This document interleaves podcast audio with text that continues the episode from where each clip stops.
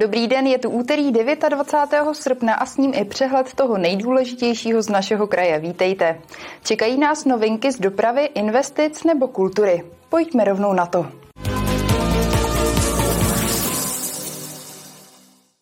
Ředitelství silnic a dálnic přestavuje protihlukovou zeď v libereckých Kunraticích. Nesplňuje totiž hygienické limity.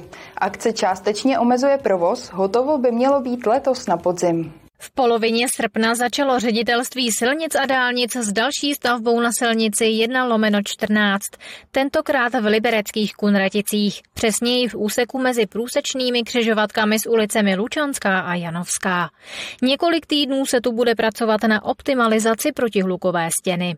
Protihluková stěna byla provedena v rámci výstavby celé 1/14 podle projektové dokumentace a podle předběžných výpočtů. Dodatečnými měřeními, která byla nejenom na tomto místě, bylo pouze v tomto místě zjištěno lehké překročení vlastně hlukových limitů a z toho důvodu je potřeba stěnu prodloužit a dle projekce o něco málo navýšit. Hlukové limity jsou totiž podmínkou kolaudace. Stavební úprava spočívá v prodloužení na celkovou délku 144 metrů a navýšení s maximální výškou 6 metrů. V tuto chvíli je demontovaná skleněná stěna, probíhají zemní práce na tom prodloužení toho úseku a měly by neprodleně začít i zpátky montážní práce těch vyšších sloupků. Stavební práce potrvají maximálně 90 dní. Stavba vychází zhruba na 6 milionů korun a dělá ji pro nás firma Strabag. I v tomto případě se stavební práce neobešly bez dopravních omezení. Je tak potřeba dbát v tomto úseku zvýšené opatrnosti. Je tam snížená rychlost, ale furt je tam 1+1, protože asi je to místo se širším uspořádáním, takže vlastní práce probíhají v tom krajním pruhu. Předpokládaný termín uvedení do provozu je letošní listopad. Opěrná stěna v Kunraticích není jedinou takovou stavbou v libereckém kraji. Martina Škrabálková, televize RTM+. Na řadě je krátký přehled zpráv a v nich zůstaneme ještě chvíli na silnicích. Na stavbu další části obchvatu České Lípy dostalo Ředitelství silnic a dálnic 5 nabídek. Nejvýhodnější je za necelých 544 milionů korun. To je o 15% méně, než projektanti odhadovali. Práce by měly začít ještě letos. Řidiči se po nové silnici projedou za 2 roky. Liberec očekává, že příští rok za plyn a elektřinu zaplatí méně než letos, zhruba 300 až 320 milionů korun. Vychází z výsledků tzv. Fixačních kroků na Českomoravské komoditní burze Kladno. Město má energie nakoupené za ceny, které jsou zhruba o 1/5 nižší než ty aktuální. Kriminalisté odhalili u rodinného domu v Novém Městě pod Smrkem pěstírnu konopí. Na kompostu zajistili skoro 100 rostlin. Některé z nich měly i více než 2 metry. Nejspíš je tam zasadili 31-letý muž. Konopí mělo být údajně určené pro výrobu mastiček. Muž zatím nebyl obviněn. Liberecký kraj pomůže regionálním zemědělcům a včelařům celkem 5 miliony korun. Peníze mohou využít na projekty, které se týkají hospodaření šetrného k přírodě nebo zpracování a prodeje vlastních potravin koncovým zákazníkům. Letos kraj podpoří celkem 55 žadatelů. Svůj statek provozují Macháčkovi už více než 10 let.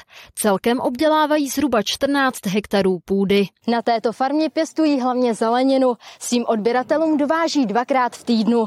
Do tašek jim vždy dají to, co se v daný týden urodí. Teď jede 75 tašek a jsou docela plný, jakože máme radost, že už se jako naplnili ze začátku, bo jsme měli vždycky starost, jestli to bude stačit těm podílníkům, to, co máme, ale musíme brát to, co je a to, co nám příroda dá. Naši biozeleninu dostávají zákazníci formou KPZ-ky, což je komunitou podporované zemědělství, kdy máme odběratele v Liberci, Jablonci, Železném Brodě, Semilech, Turnově a jinak ještě možnost nedělním prodejem, který se teďka právě rozeběhl. Drobným zemědělcům, jako jsou například právě Macháčkovi, pomáhá poslední 2 roky Liberecký kraj.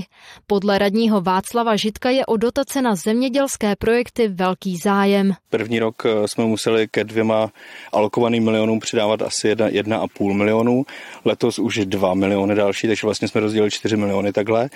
A jsou to relativně malé částky, jsou to 100 000 vždycky na jednoho, takže jsme jich podpořili kolem 50. O krajskou dotaci zažádali Macháčkovi minulý rok. Peníze použili na nákup zavlažovacího systému. Bez něj už by to prý v dnešní době nezvládli. Celková investice na tu závlahu byla celkem 300 000 a krajská dotace nám pomohla v tom, dejme tomu 70 000, co se týká ty závlahy. Ale žádali jsme i předtím, to zase taky na závlahu částečně. Takže jsme to nějak tak poskládali a dejme tomu, že vždycky to třeba je 30%. Ale i tak je to pro nás docela hodně a pomáhá nám to právě se rozvíjet. Krajská dotace má doplňovat velké státní dotace, které jsou z hlediska podávání žádostí komplikované. Jednotliví hodnotitelé navíc se zemědělci spolupracují a pomáhají jim, aby žádost nebyla vyloučena například jen kvůli administrativním chybám. Kateřina Třmínková, televize RTM+. Pokračujeme dalšími novinkami napříč krajem a začneme v oblasti sociálních služeb.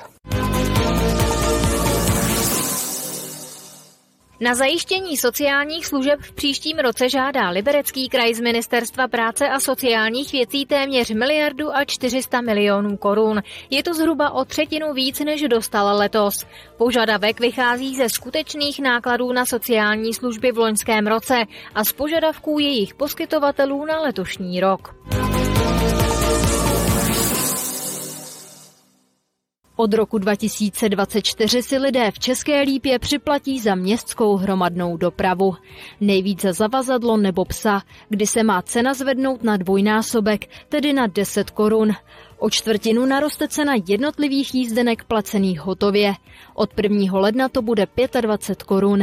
Více cestující zaplatí i za využívání bezhotovostních plateb.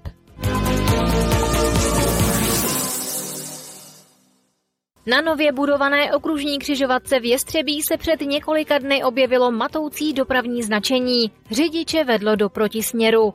ŘSD, které je investorem stavby, už chybu ve vodorovném značení napravilo.